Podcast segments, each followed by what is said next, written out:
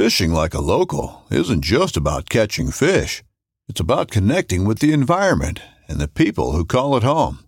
It's about hearing the stories and traditions that have been passed down for generations and sharing unforgettable moments with the people you meet along the way. Fishing like a local is having an experience that stays with you forever. And with FishingBooker, you can experience it too, no matter where you are. Discover your next adventure on FishingBooker. This upcoming concert season will be all about the boots, and Tecovas is your stop for the best in Western style. Tecovas has seasonal and limited edition offerings this spring and summer, including men's and women's boots, apparel, hats, bags, and more. All Tecovas boots are made by hand in a time honored tradition with timeless styles that are always on trend. And Tecovas has first wear comfort with little to no break in period. It's hard to find this level of comfort paired with this level of style. Stop by your local Tecova store, have a complimentary drink or two, that's WCB style, and shop new styles. The smell of fresh leather and friendly staff are at your service. Many stores even have leather custom branding to make your boots truly personalized. And with regular live music and events, there's no in store experience like it.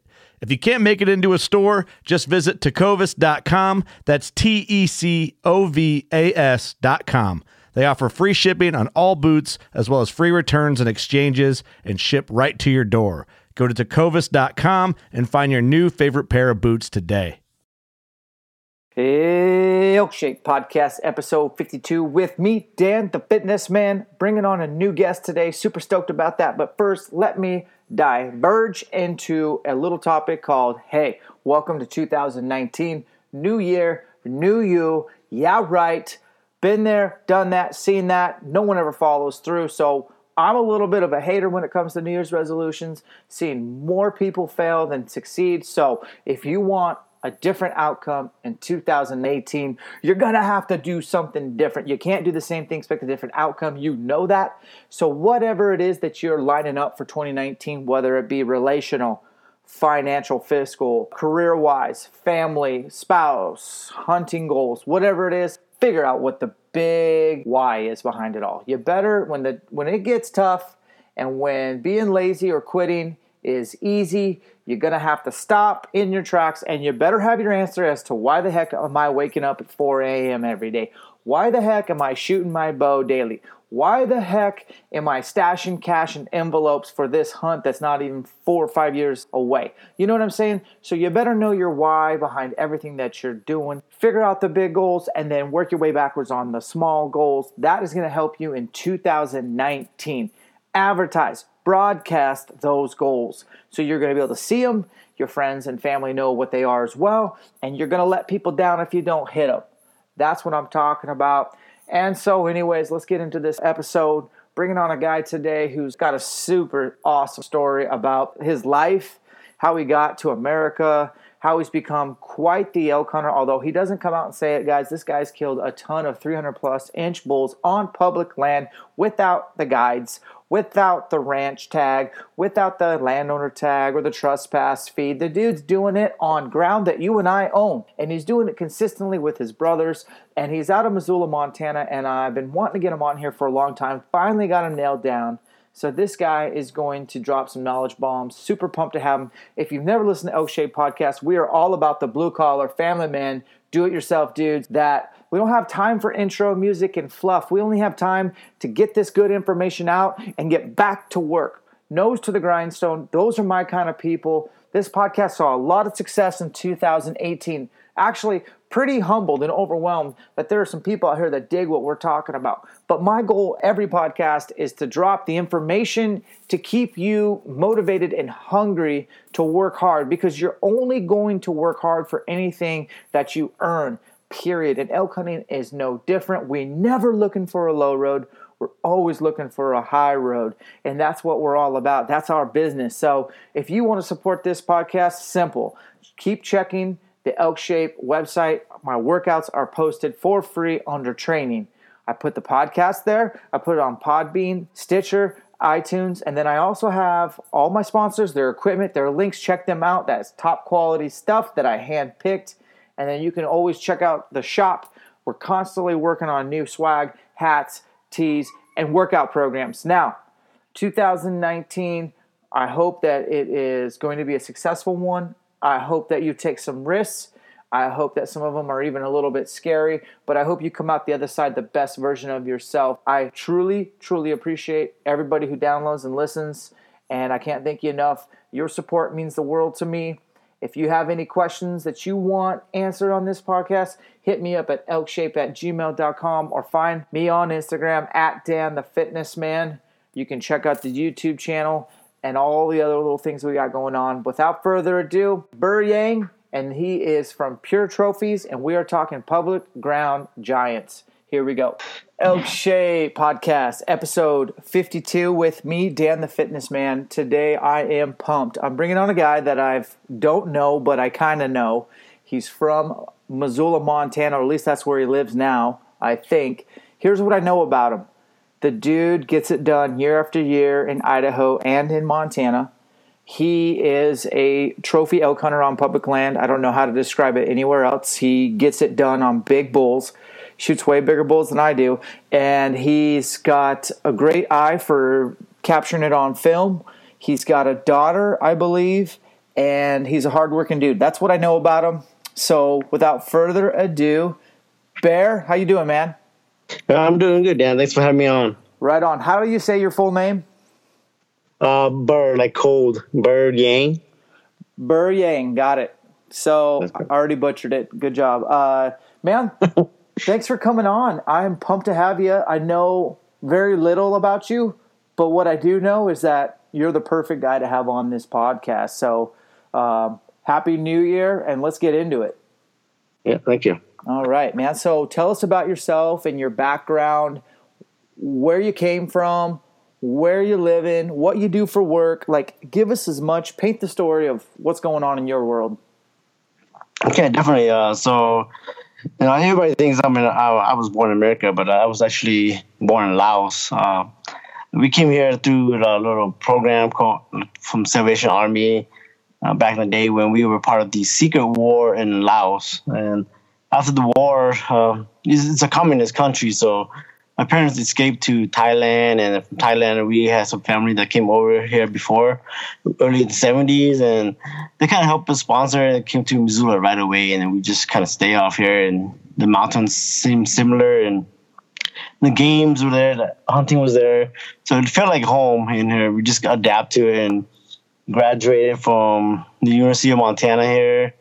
Um, you know, and start family here. And I graduated with a computer, like I guess you could say, business information systems, and been doing IT since I graduated. So that's what I've been doing, just watching kids for now. But uh, gotta get back into making some money so I can get some gas to go hunting again. wow, you covered a lot right there. We can't skip over some of that, man. So, how old were you when you guys finally made it to the states? Uh, I was seven years old. We got here right on pretty much Christmas Day, 1990. Wow. Do you have a lot of memories before that, like going through all those hardships and bouncing around and escaping a war in a communist country? Yeah, definitely. Uh, it was it was a long journey. Uh, my parents have tells to keep a mouth shut, don't yell, don't cry, don't make any noises. And so I'm, I was pretty used to it because my parents took us hunting when we were young. So just like, you got to be quiet, you know, animals coming in. So he kind of like triggers, you know, like just be quiet, you know, animals can hear you. Just, we're going to go through this journey and you know, be careful because if you get caught, something can happen to us or, you know, bad guys could shoot us. So we just kind of went through the journey together and crossed the river all the way to Thailand. Wow.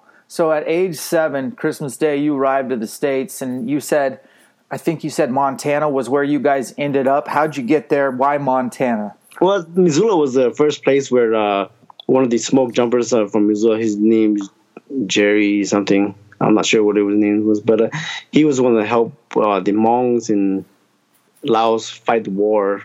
And so we, our job was to rescue pilots that crashed into the mountains and hide them from the Vietnamese and the communists. So he was part of that. And, when the war was over, he wanted to help people and come to Missoula. And Missoula was the first location that brought all the Hmongs there. So that was the landing spot. Okay. What did your folks do with like okay, they're here in America. They probably just don't hand out jobs. Like how did your parents get by? How many brothers and sisters you got? I'm super fascinated by this. Yeah, so my, my parents didn't have anything coming through here. Uh, we had to the the government is pretty much corrupt over there too. So you had to get money for them to even give us permission to come over to America. And my dad had to uh, you know borrow a whole bunch of money from different people and uh, cousins from that already here in America, part of the first wave that didn't require anything. You know, so send a lot of money back, and we we moved here, and that's what it was. we stay here since then. Yeah, mm-hmm. learning English. I mean, you probably you probably started just at a tender age, and like, how was that? Learning a whole new language, coming to a brand new country, and of all states, Montana. I mean, I think your parents picked a good one, in my hunting opinion. But how was that thrown into a whole new world? Well, when I first came here, I mean, I knew I was bilingual already. Not really? not English. Yeah, not English, but uh, I was learning because where we're from, there's a whole bunch of different ethnics there. We have to learn different languages to get along with every different group of people, so you can communicate back and forth. When I came here, I knew like a little bit of Hmong, uh, Thai, Laos, and a little bit of Chinese, but uh, you know, you don't use it, you lose it, and so you have to start learning English. And with the six months, I could start speaking fluent English and made friends with the American kids here. Well, that's pretty incredible, man. And uh, you probably you got your hunting skills from your parents and your work ethic. What did they? I mean, what do you feel like your parents taught you the best out of anything? Well, my parents, you know, when we came here, they didn't have any jobs. My only thing was uh, lucky my uncle was here, part of the first wave. He was part of with the general that allowed them to have jobs from government here, selling parachutes. And so my parents got here because the uncle and them helped my parents come to Missoula, and so he had a little shop here. Um, so my parents kind of helped him make some pair of shoes and make a little bit of money just so we had some food for clothing for all of us. Uh, all of, I guess four brothers and then five including me for and one sister. So six of us total. And well, we just live where, where we can. So we understand we came from a third world country. So it wasn't like expecting like a lot of things from us. You know, we had walking the streets with just no clothes, not even underwear, nothing. So we used to like not having anything. Yeah. So, so, we know we didn't have to ask the parents anything. We just like whatever provides us, we're good. Uh, we were fortunate. Salvation Army gave us some uh, extra clothes that we needed for winter, and so we're thankful for that. You know, that's badass. Well, how many brothers and sisters were with you? All of us came in. This there's five of us boys total, and then I'm the third oldest, and I was sister that's youngest. And so you stayed in Montana. You did your your school. Your undergrad. Pretty cool backstory, man. Not gonna lie to you. That's awesome. Anybody who comes from humble beginnings, I feel like that's almost a blessing in disguise you're going to work hard for everything you get. You're going to know that you have to earn it, and you're not going to feel sorry for yourself like a lot of people in society today. And I'm allergic to people that feel sorry for themselves, man. I think being accountable, pretty cool story. But let's fast forward to when did you get a bow in your hand? Well, you know, the, uh, when I was like 14, eighth grade, um, I, every summer we always go like pick huckleberries. You know, Western Montana and Idaho, you always have the huckleberry. So we make a little extra cash there in summertime. Um, my parents didn't have high paying jobs coming here, can't speak English, so that's the only way we can get make income. And um, my friends and I was talking about elk hunting in school one day because I always see his friend. I mean, my friend, his dad always getting elk all the time. And right before rifle season, and my parents, my dad didn't know much about the way of it, so he always took me during rifle hunting. It's kind of hard because you got orange shirts everywhere, and so there's either shot it before or scared the elk off already and never seen anything. So. Yeah.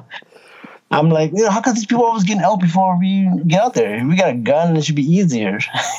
so I'm like, I'm just gonna do some more research and start asking questions. And then when I did that, I started to analyze. Oh yeah, the rut hits in September. You know, rifle starts in October. That makes a big difference. I better uh, get into bow hunting if I want to get elk. And so I uh, called in, signed up for some classes, and got my permit, and you know, got my brothers into it, and you know, after we heard the elk bugle for the first time, we just like, there's no more rifle season for us. It's like game over. Yeah. yeah. I think that's a very common thread amongst a lot of us bow hunters for elk is you hear that first bugle, it's game over, man. So you yeah. got your permits or whatever. That's pretty cool. So you got a bow right away, or did you have to kind of like work for one and save up? Yeah, like the summer times, you know, we make quite a few dollars there uh, doing huckleberry. So I save up everything I could during the summer, and uh, I bought it, the bow right before hunting season started. And so I, was given get a chance to like shoot it a couple weeks before, and so we didn't have no targets or anything. But back then, they nobody hunted bulls, so they had like a a little hay field where you can just go shoot the hays and bring a little paper out there and draw a little circle with a marker and just shoot it out there and practice and practice until you're ready and then feel confident and start to buy your own bow at the time too. So because we, I guess it's like a little uh, addiction. Once you see somebody have it in your family, you I want one too, you know. So you all bought our own bow right away. That's cool, man. So Same. you guys don't have any real mentorship. You're just learning on your own. You're just making it happen. I got to circle back. A lot of people listening to this don't even know about huckleberries. And I think I, I, have never done the research, but I don't think there's a lot of huckleberries across the U.S. I think they're just kind of in some certain specific areas, the Cascades and your and I's neck of the woods. So we got to talk about huckleberries, man.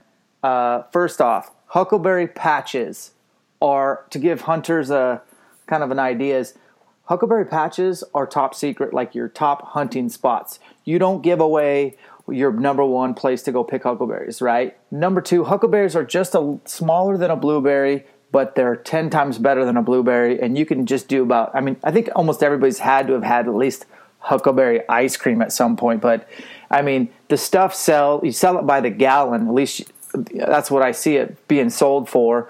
And to put things in perspective, last year I picked all day with my wife. Now I had two kids, so budget that in there of kind of a circus. But between her and I, we got maybe a gallon picking all day, and that's that's all we did for the year. So what were you guys picking in a huckleberry season? How many gallons a day, or, or at the end of the season? What were you selling it for? Just so people have an idea how hard a work that is it, it is a lot of hard work. Usually you wake up early in the morning, you know, go hike, go camp there.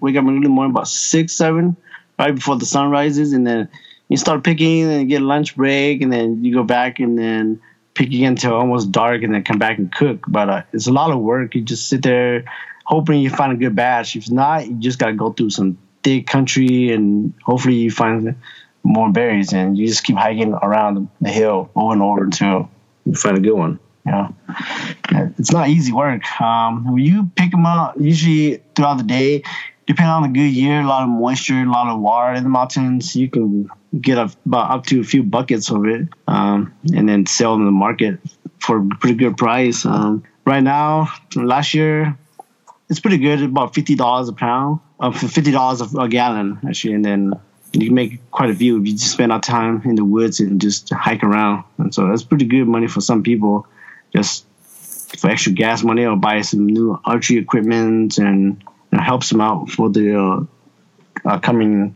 hunting season. Yeah. Oh yeah, for sure. Well, you're picking huckleberries right in primo elk country, so I gotta imagine through all your days growing up picking huckleberries in July, you had to stumble across some rubs, some good elk sign, and you probably have a couple bear stories. What do you got for us? Oh yeah, definitely. If you're out there all the time, uh, you're gonna see predators sooner or later or prey. Um, so when I'm out there, I'm always scouting.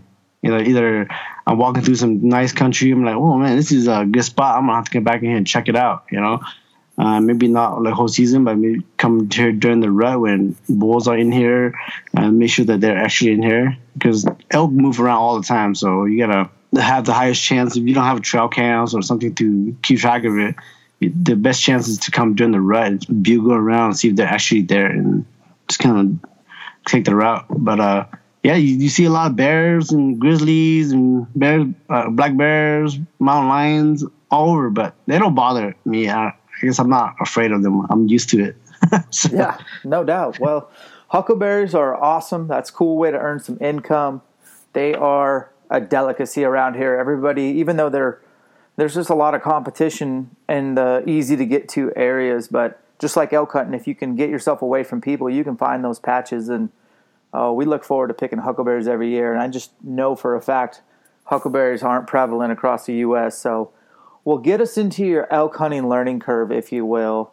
Kind of give us the ups and downs of how you learned through the School of Hard Knocks how to elk hunt. Yeah, I mean, I mean, when we first started, it was all pretty much trial and error. Uh, there wasn't a lot of videos that we can watch, and if they did, it only had like one which is like a high fence hunting, and it wasn't like you know the ideal situation when you can put yourself into. So uh, after we got the bow and we heard the elk, all my brothers and us, we just went out there every day. Pretty much, sometimes we'll skip school or in after school we just go. I mean, at the time when we started in '98, there was nobody in the woods. Um, we were pretty much the only ones that were chasing elk. And so anywhere, uh, any mountain you went to, you can bugle and you pretty much guarantee a response. And so, I mean, the first two years, it was all experimenting and understanding the language, practicing your calls, hiking, uh, exploring the woods, and just kind of know where they're hiding in the environment and all the little stuff. And that's all it is. You just gotta go out there and just kind of ex- explore, you know. So uh, me and my brother, I could be experiencing a, mistake, and I can come back and tell to my brother, and then he'll he'll understand that. Or if he goes and makes another mistake, he'll come back and we'll share stories and kind of like uh, share the information to each other, and that's how we become better at it, and then just kind of uh, improve upon it. Okay, well, who was the first one to pick up a bugle and sound respectable? it, it, like it's kind of weird because uh, actually I was the first one to do it, and then I was saying everybody's like, "Oh, that sounds pretty good," and then we didn't really know what it sounded like. We just kind of like bugle, kind of imitate whatever the uh, elk sounded on TV uh, and on the videos that we rent from the, like Blockbuster or something back in the day, and then just kind of watch over and over and just kind of pr- practice it, and then just uh, trial and error. You know, sometimes when we first started, it was horrible, but uh, you know, when you're out there in the woods more often, you're starting to like listen to it and like um, just kind of imitate the elk, and then finally you start to realize that's what they want to hear, and certain tones and certain uh, behavior of the sounds that you want to attract them in. So you starting to just throw all the bad sounds out and it's focus on one or a couple of specific sounds. Right on. Well, I've been doing a little bit of research on you. I've watched a couple of your recent YouTube videos. I know there's a bunch. We'll get into that, I promise. But I was doing my research on you, man. I was trying to figure out like what questions to ask you. And so if I could summarize your guys' style, and this is just this is just Dan picking you guys apart because, you know, I just watch what you guys were doing, or at least what you captured on film is you guys are ultra, ultra mobile and aggressive there's no slow playing. You guys are bugling off ridges into these hellholes of North Idaho and Western Montana, and you're trying to get a bull to answer, and you're trying to get the right bull to answer, and then it's go time. You guys dive off any hole. Looks like you'll go anywhere if the bull sounds right. Is that correct? That is correct. There's no stopping us. You know, doesn't matter how deep the canyon is. Doesn't matter how bad it is. If the the bull that we have located is down there, we're gonna go down find a way to get down there somehow. We can regret later. You know. Yeah. Now I can't tell for sure. You'll have to correct me on this. It looks like you guys hunt in kind of a a wolf pack, so to speak. So it looks like you guys got one shooter, cameraman, and possibly anywhere between one and three callers, but there's definitely only one shooter that I saw, which is kind of cool. It's like, okay, no, you're our sole focus.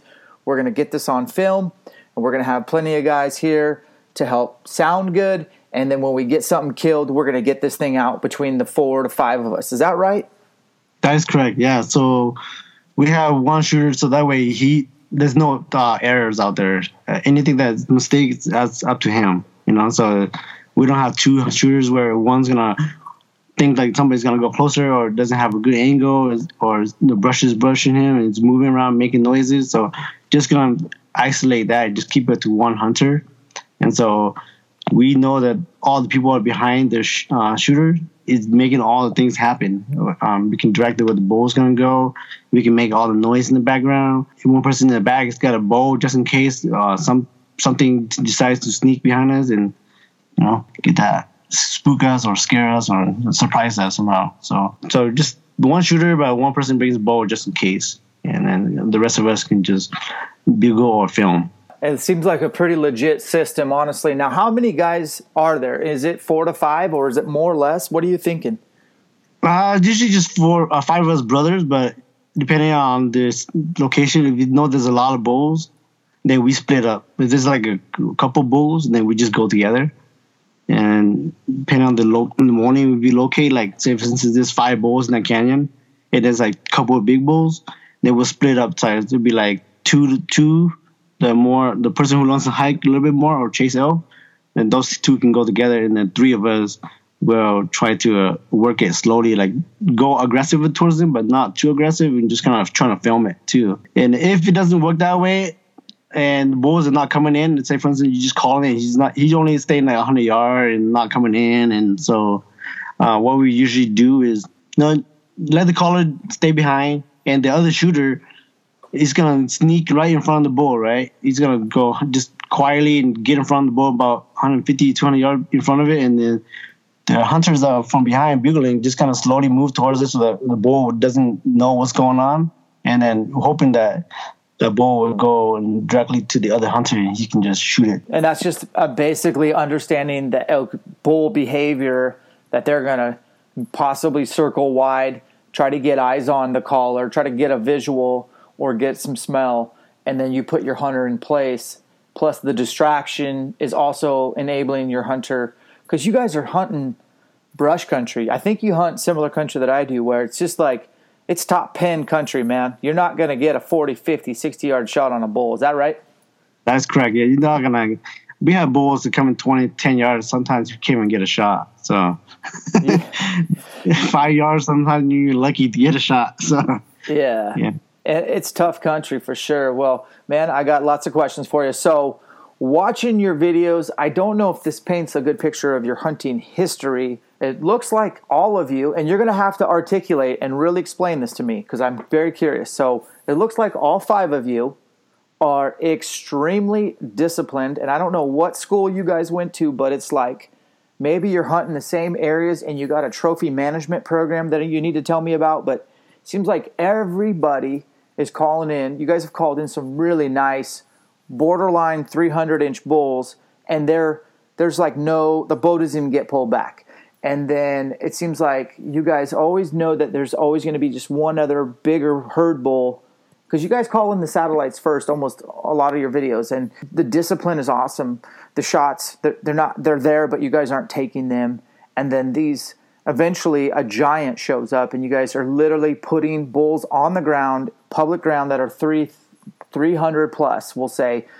Some bulls look like 330 plus. So what in the hell is going on with this? I mean are you guys just all went to school and, and have a trophy management program? Or like, how did you guys become so particular and disciplined on being particular? Uh a lot of things is like having a lot of confidence that you know that you're gonna you can always get another bull to come in and so uh, throughout the 20 years that we hunted together, we kind of understand that, okay, this is what they like to hear. This is what we could do to get them come in. If they don't come in, we know how to get close to them. You know? So you have multiple ways of getting to the elk. It's not just one way. Uh, a lot of people just have one strategy going in and just like call them in. And if the bull doesn't come in, then you're pretty much screwed. So we have multiple ways of like, okay, if he's not answering us, we're gonna do this way if he's answering us, we're gonna do this way. You know, just gotta have a backup plan every time you go out there. And you know, we don't usually just shoot anything unless uh, we want to pack.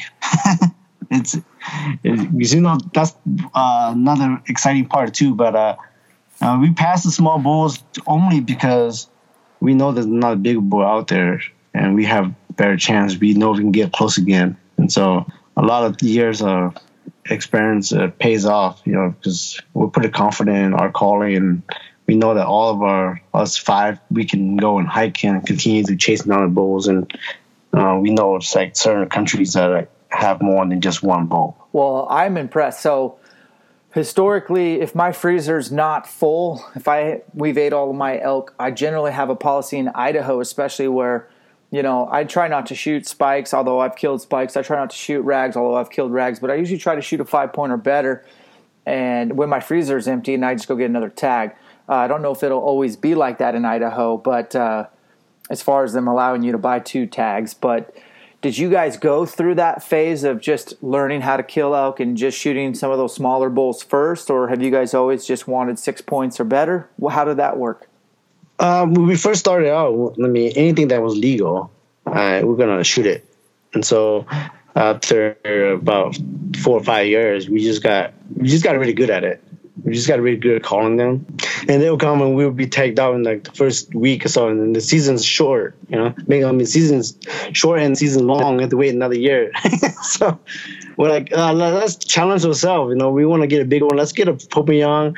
And then once somebody got a Pope and Young, it became easy to get a Pope and Young. And then we started to focus on understanding the big bulls.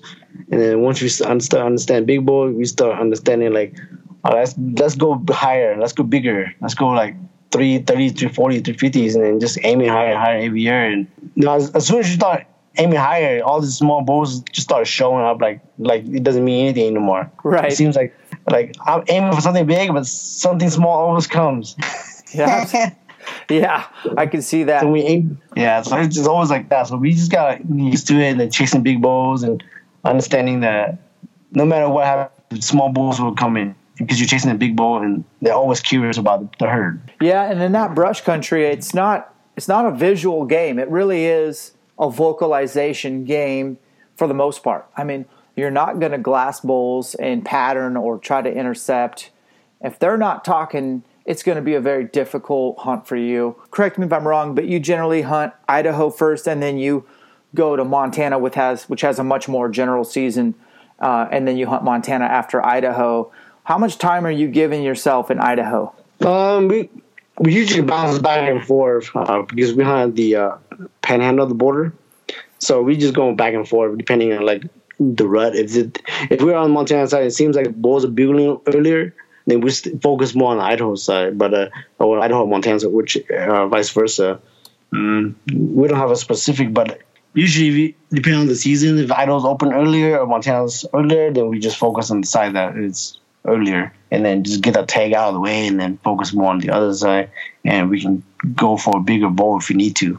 Oh, I see. Yeah, so generally speaking, Montana opens like the first Saturday, I would say, of September, I think. And then when does Idaho usually open? Uh, our spot is always like on the 6th every year, 6th to 30th. I see, yeah.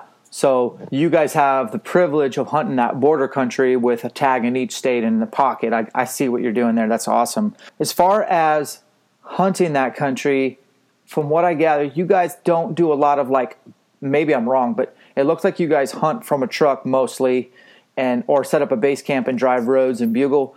Is that right? Uh, sometimes we do. Uh, most time we hike in. Uh, we do base camp and then where we know there's a lot of ridges around, where there's a lot of bulls in different ridges, we just camp one spot, and then in the morning we just hike a certain ridge, and, or just bugle where we are camping, and then just go from there, and then just go down, attack them from there. Because if there's a lot of bulls in the area, there's no need to like hike five, ten miles in, get the same size bull anyway. You know, um, just gotta use logic where um, you're gonna go kill something, just make it easier to pack out than having to pack like a lot of a lot of work. So, what are the best dates that you've found for guys to get up into elk hunting? Are you guys more of that early season game? Do you like the heart of the rut or kind of back into September? What's been best for you guys historically speaking? Uh, we have killed most of our bulls uh, right after the 15th. Anything that during the rut right there, right before the rut hits, that's the best time. Early season, we like to go just in case if we see like a giant bull that just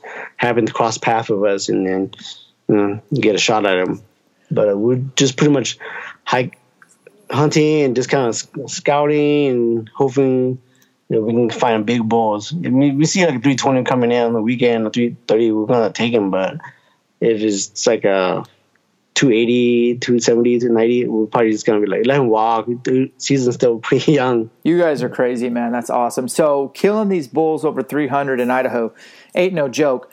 These are herd bulls So, what would you say is like some of the best strategies or best practices you guys do to, to kill these herd bulls that, in my experience, they'll bugle, but they really don't want confrontation. Seems like you got to almost corner them.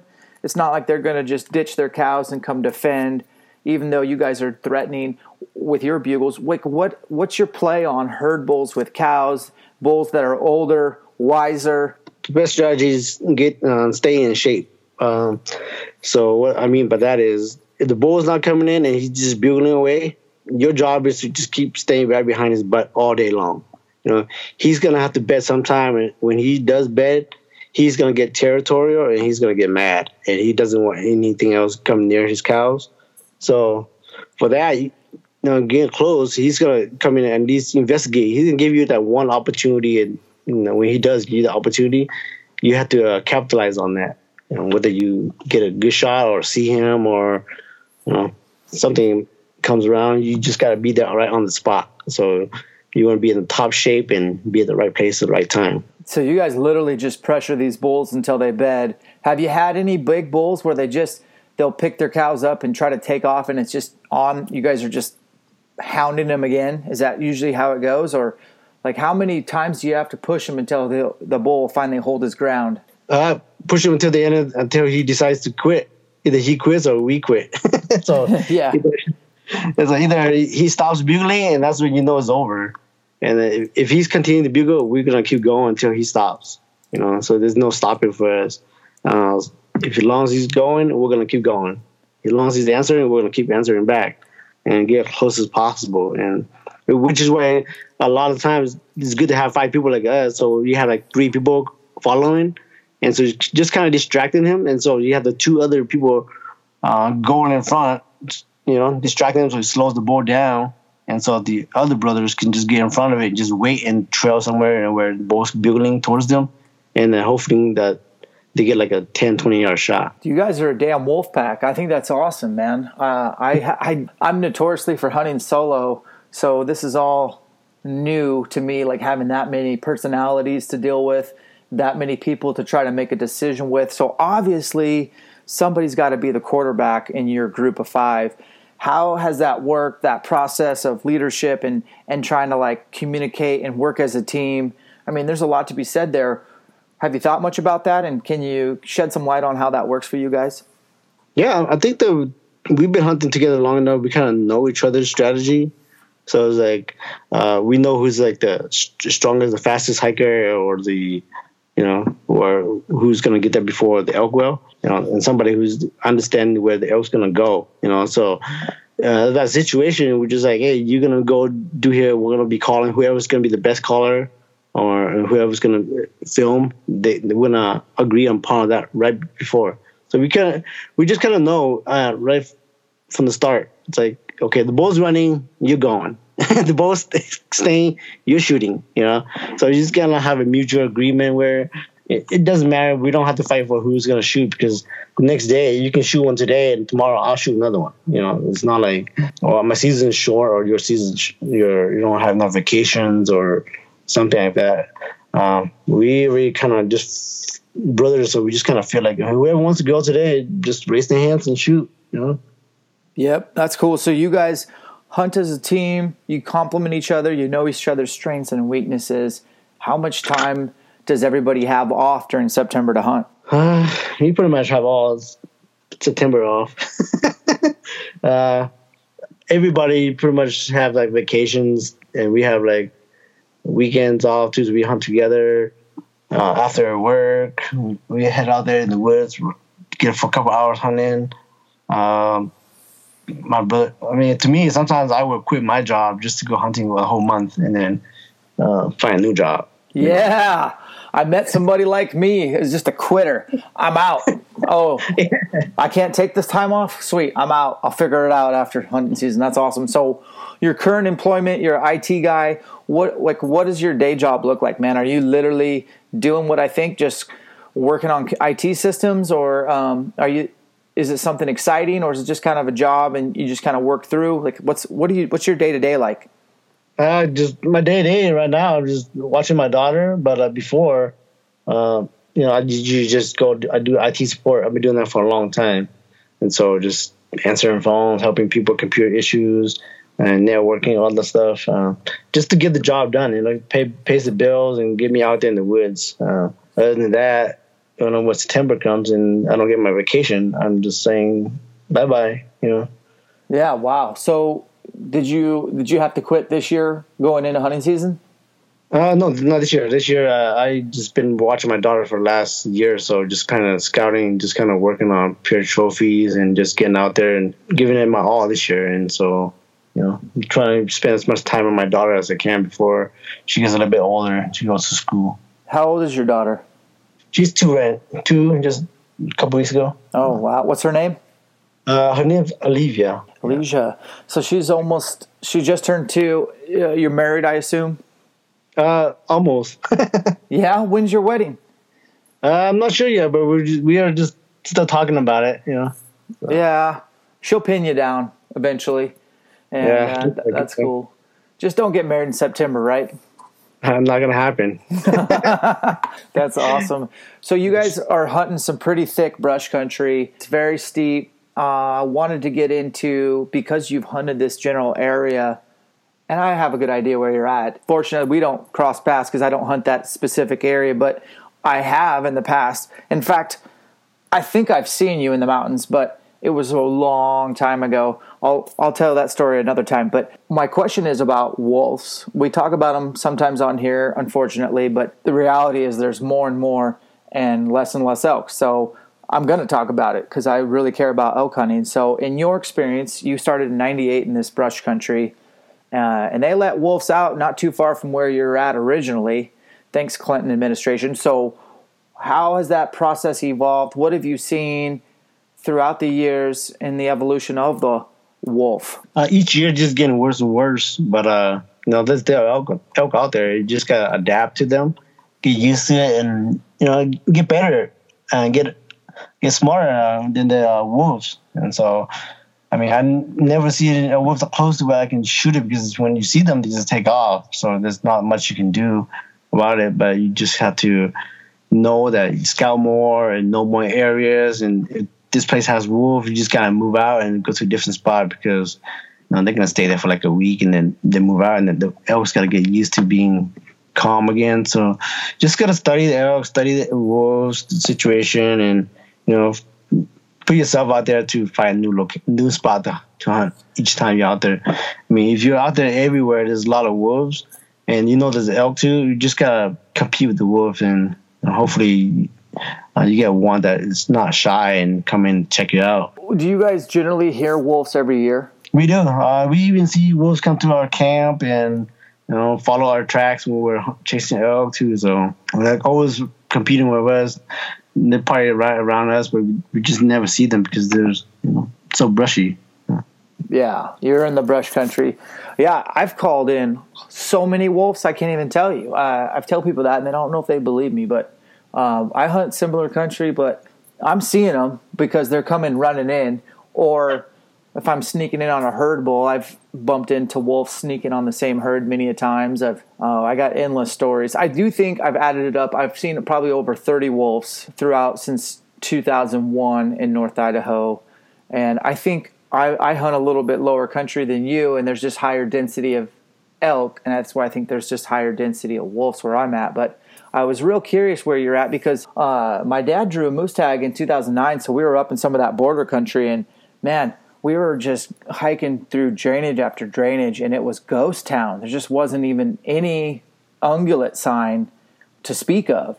And it was just it was just a ghost town for animals. It was super sad because it was like the most beautiful country as you know. It's just gorgeous. It's pristine. So i didn't know if they affected your guys numbers. So i guess we'll have to dive in. What's the general size of a herd? So say you got a good herd bull. How many cows will he have with him? Typically just no more than five.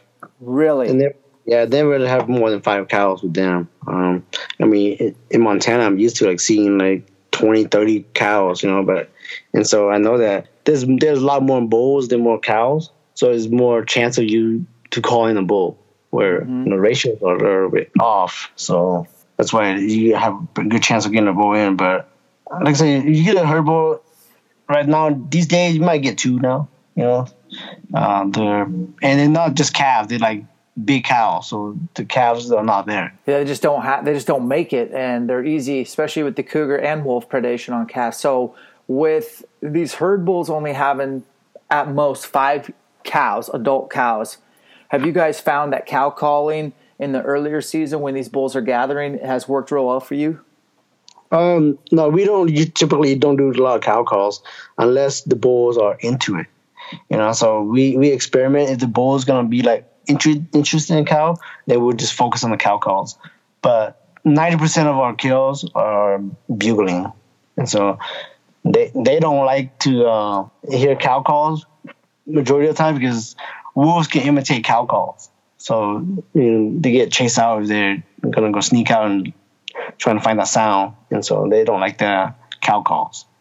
Have you actually seen wolves doing that? Uh, we done cow calls where you know wolves coming in or cow wolves been doing like cow calls when we think it's a cow and we get there it's like a wolf. so you know both both ways. So I'm just kind of like worried that like you know there's a reason why the bulls are shy because we're doing cow calls, and so as soon as you like give it like another hour or two and start doing bugle, and then the bulls start bugling back. So kind of experimenting with that and kind of see that oh yeah the bulls are cow shy, you know. Yeah, and with your less density of cows, does that mean that there's just that much more competition to breed? The bulls are just a little bit more aggressive, do you think? Yeah, I mean, I mean this is part of the survival stuff, so they want to be to pass their offsprings on. So when you have more bulls, it's just easier to get the bull to come in, but you know, it, you gotta know the strategy how to get them to come in too what tell us about your YouTube channel and kind of the projects you got going there, where people can find it. Kind of want to give you a plug and and really get people watching this stuff. It's really good footage, and it's for me especially. I love it because you're hunting brush country. But go ahead. Yeah. So what Pure Trophies is uh, about is, is we're chasing the uh, the sound of September, which is the bugle of the elk, and so we just want to showcase some of our hunts that we go on to and you know we want to sh- kind of share with people how how elk hunting is not that hard as you think it is. It, I mean, it's it's hard when you first start out, but if you just have the confidence and you just gotta keep going at it, chasing them, uh, they will eventually um, come in sooner or later. They will eventually come in, and then you gotta get the opportunity. But what we're trying to do is just show our our hunts and just kind of give it to the public to see because our strategy is different and and then some other people's out there. Yeah, it's a great YouTube channel, Pure Trophies these guys are smacking down some pretty awesome public land bulls, and uh, they're doing it as brothers, as a team. It's pretty cool, and uh, I think you guys doing a good job with that, man. So, what's your uh, what's your take on hunting pressure, and how do you guys respond to that when you got a bunch more rigs parked, or you're seeing a lot more guys in your area? What do you guys do? How do you dig in? Uh, just go uh, to different spot. Uh, go further. Uh, typically, for me, is like when I when I'm parked there first, and somebody comes up to me, I don't say I, I was here first or whatever. I just say, hey, man, come on in, hunt with me. You know, go ahead. Which side you going? And best man wins. it's not like I'm here first and you can't chase his elk.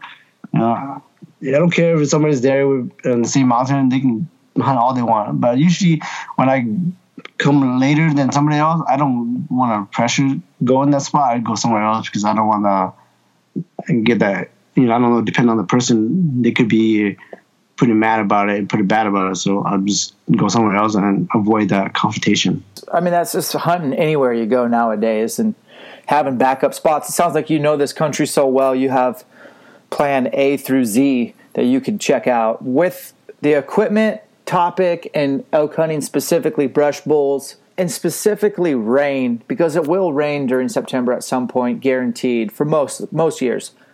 And when it rains in brush country, it's going to stay wet for days and days, and you're going to have to pound brush.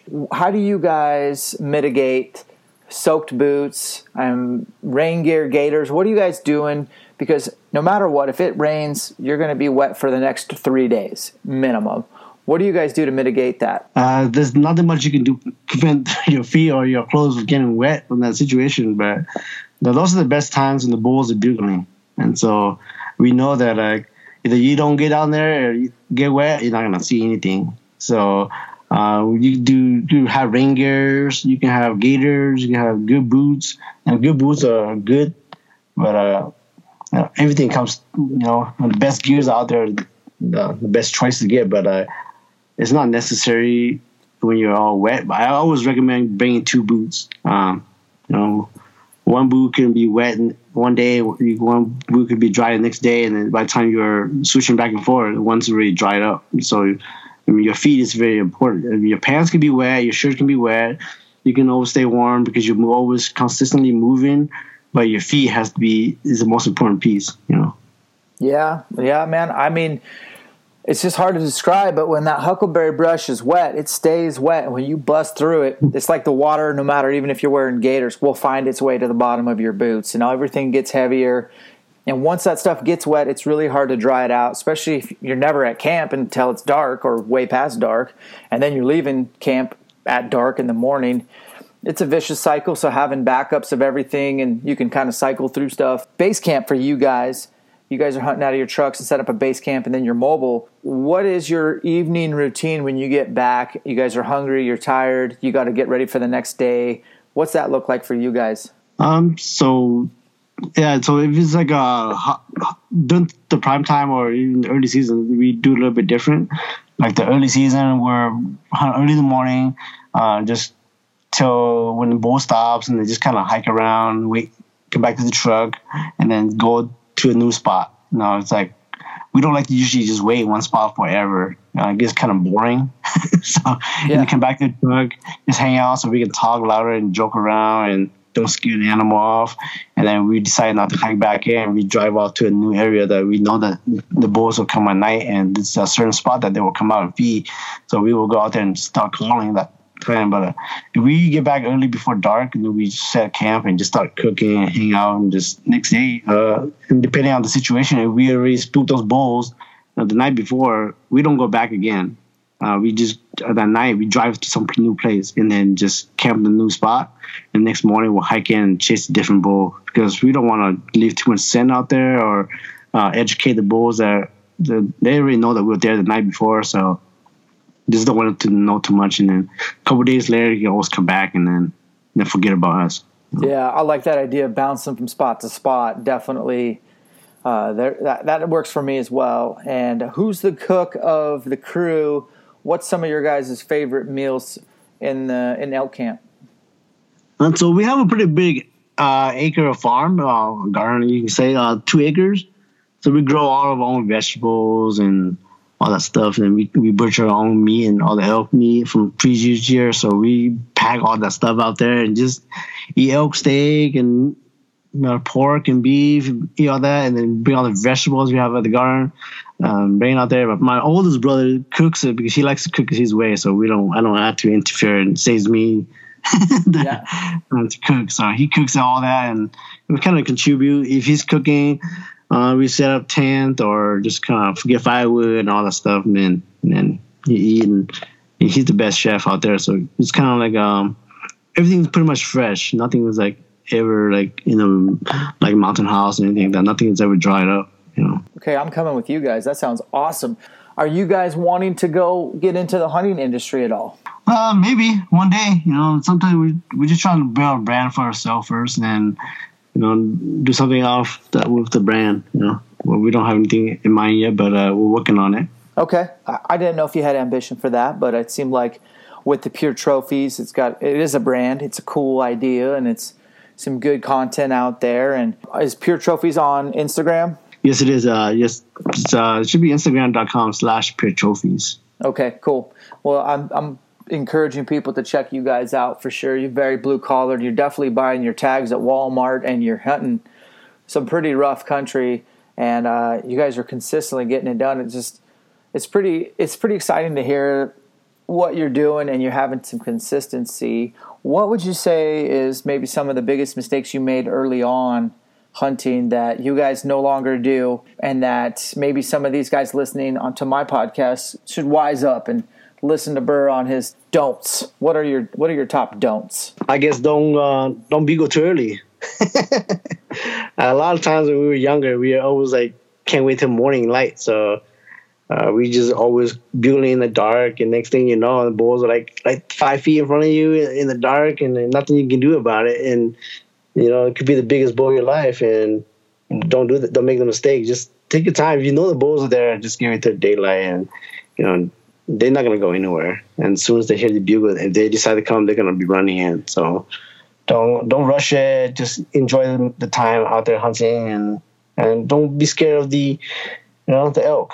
You know, don't be scared of your strategy. Just have confidence in what you want to do out there, and the bulls will come in. You know? Yeah. In your particular area, do you feel like your elk are traveling great distances from feeding to bedding? What is there a generalization you could make on their pattern? Uh, yeah, pretty much. You, know that where their bedding grounds are or the feeding grounds are. Um, they don't really travel much in uh, where we hunt in Idaho.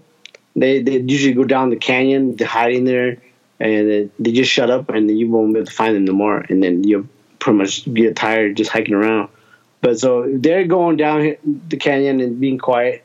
Chances are they'll come back at night again. They're gonna come back within that area. So you just gotta be, stay within the area, hiking around another ridge or something, and just kind of be going. They will be there, but like eastern, uh, middle, central Montana, bulls are going like 10 miles, you know, 10, 15 miles, and you're not gonna see them again for like a week. So you have to keep driving around somewhere else and hopefully attack it from a different angle. You might see them again. It's a little bit different from different terrain to terrain, so you just gotta adapt to it. So I guess what is the alert to that those brush country bulls when you could hunt anywhere you want in Montana and uh, Idaho's a vast state. It's got lots of options. Well, what draws you back to the brush country bulls? A lot because there's less people. Uh, people are not willing to go down. And if they do go, they're going to go one time and they're going to be like, I'm done with this stuff. I'm going back to the easy country, you know? And so when I go down there, I have a good chance because I can always get closer to the bull without them noticing me. Uh, uh, Eastern Montana, where I go to, you have to shoot like, I'm not, a, I don't like to shoot far. So I'm not a guy who likes to shoot past 40 yards. So I want to keep, get as close as I can to the bull and challenge myself, see if I can get within 10 or 15 yard shot. So, but if it doesn't happen, then I would take my chances at 30 yard, you know, 30, 40. So it's just a challenge for me to get close as I can to the bull and less hunters out there. Yeah, well, I, you're going to get close shots in uh, Idaho, especially northern and, and western Montana. That's pretty cool. I think that uh, once you get a bull down and you have five guys, I'm curious to know how that works. Like, how do you guys like to break down an elk when you got four or five guys and uh, everyone's willing to throw a load on. Yeah, I mean, we pretty much pack everything out of the bowl. Uh, nothing pretty much left except for the grass and the, all that stuff. But you know, we that's a different recipe that we don't use anymore. back in, it's left back in Laos, but like everything that is for intestines, livers, all the organs, we cut up the all that stuff and then we pack it out nothing left. Ribs, you take all the ribs. The only thing that's left behind is just pretty much the backbone. I guess the other legs of bones that we don't need eat. So uh, everything pretty much. You know, whoever wants to cut it, they can just cut it out fast, and the other people can just kind of hold help out, hold bags, or you know, do some work If be, get the stomach out early. And somebody can start uh, cleaning up the stomach and put it in the bag and pack it all out.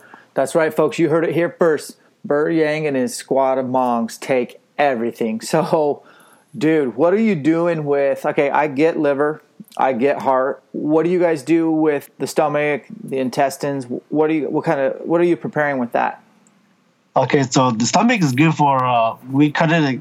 We come back. We filter it, clean out real good, and then we wash it. And uh, we slice the stomachs out ready to thin slices, and then we get a bit of a backstrap or tenderloin somewhere. We just cut. We cut it very thin to almost like almost like a ground style, and then we because you can cook that either eat it raw, you can kind of put hot water in it and just kind of cook it like that. But we most of the time cook it raw, like eat it and put like mint, uh, cilantro, onions, and filter it out. I mean, pretty much just put all that stuff together, and mix it, and then put lime into it so that it kills kind of the, the bacterias.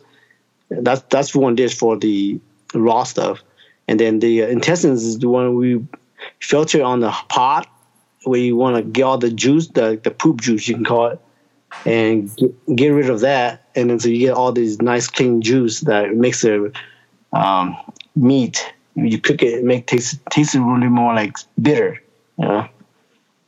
Wow, my mind's blown right now. If you can't tell, So one of these times, I will, I will make a little video of how to make it, how to cook it on, on my channel. So follow on. definitely should I, but totally advise that. So, what's your guys' favorite part of the elk to eat in camp? Like your reward meat, especially if one guy just tagged out and the four of you still have tags and you're in there for the long. What do you guys do for a, a reward meal? And then what? How do you handle your meat when you got multiple guys still hunting? Well, usually the person who kills it takes it home Okay, because it's not too far. It's only a couple hours, two three hours drive. So I mean, they can just take it home. We don't have like a freezer or anything to make out there because most of the time we hunt. Sometimes it's like hot, seventy degrees, and we, we don't want to just hang it out there and ruin it. And so whoever shoots it usually would be driving home, and then they can always come back the next day and know where we are. okay. And then as far as the, do you guys have a cut of meat that you guys eat in camp? Yeah, we, we just cut whatever like the the back straps would be good. Uh, we just take keep one and just kind of cook for a couple days. Uh, do steak, uh, pretty much as the easiest, fastest way to do it. Um, cut it up and then just or boil or whatever you want to do with it, and then you know with the vegetables that we have, just eat it on camp and just celebrate it, and you know We know where you guys will be next year. You'll be back at it, Idaho, Montana, two tags in your pocket, filming, capturing for pure trophies, and and growing your brand and working hard, man. So let's end with uh, the fitness that you alluded to. You said you got to be in shape to pressure bulls and chase bugles. What do you guys do year round to stay ready for elk hunting? Um, we hike all the time. So a lot, a lot of hiking, doing a lot of leg workout. Um, you know, that's that's the most important piece. You, can you can have an upper body, but your your body, your bottom body, lower legs doesn't work. You're not gonna be able to get anywhere up the mountain. So, um, we were born. All, um, just luckily, all my brothers and us we like hiking, and so we were came from Laos and we grew up in where we were always hiking all the time to get one place to the other. So we got used to that. And then we came here, we were just pretty much the same thing. So my parents just made us hike all the time. So it's normal for us. So uh, take your kids, take your family, you know, out there hiking all the time just to stay in shape because, you know, we got snow and all that stuff here. So you got to worry about that. A little bit different atmosphere, but you just got to push yourself out there and keep yourself in shape. So you in the wintertime when you don't have it's especially living in western Montana, it's cold. What, do you do? What's your go-to workouts? just, just stay home. Just kind of do just squats. Um, do with my daughter on my back, just do squats and something like that, you know, or go hit the gym and just. I'm trying to stay in good shape as you can because you don't want to be out of shape, and it's a lot of hard work to get back into shape. So. No doubt. So have you ever thought about trying that uh, CrossFit stuff that uh, these crazy guys do? Yeah, I mean, I, I love to. Means anything that's an activity, get your body into shape. I mean, I'm I'm always up for it. You know. Yeah. Well, we're we're at our hour mark. Covered some country. I want people to follow you and, and learn more about your guys' style. We told them where to reach you guys. What's your parting advice for rookie elk hunters trying to seal the deal on an elk in 2019? Uh, don't give up. Just keep chasing them until they'll give up, and then you're gonna likely you're gonna get it, or you know, pretty much a good chance you're gonna get it if you don't give up. Man, well, it's been good talking to you. Don't quite hang up. I'll chat with you afterwards. But everybody, this is Burr Yang, and he's part of Pure Trophies. He's out of Missoula, Montana, and he's got an awesome story. He's a great elk killer, and uh, I really appreciate you coming on, man. Yeah, thank you, Dan. Awesome. All right, we'll catch you guys on the next one.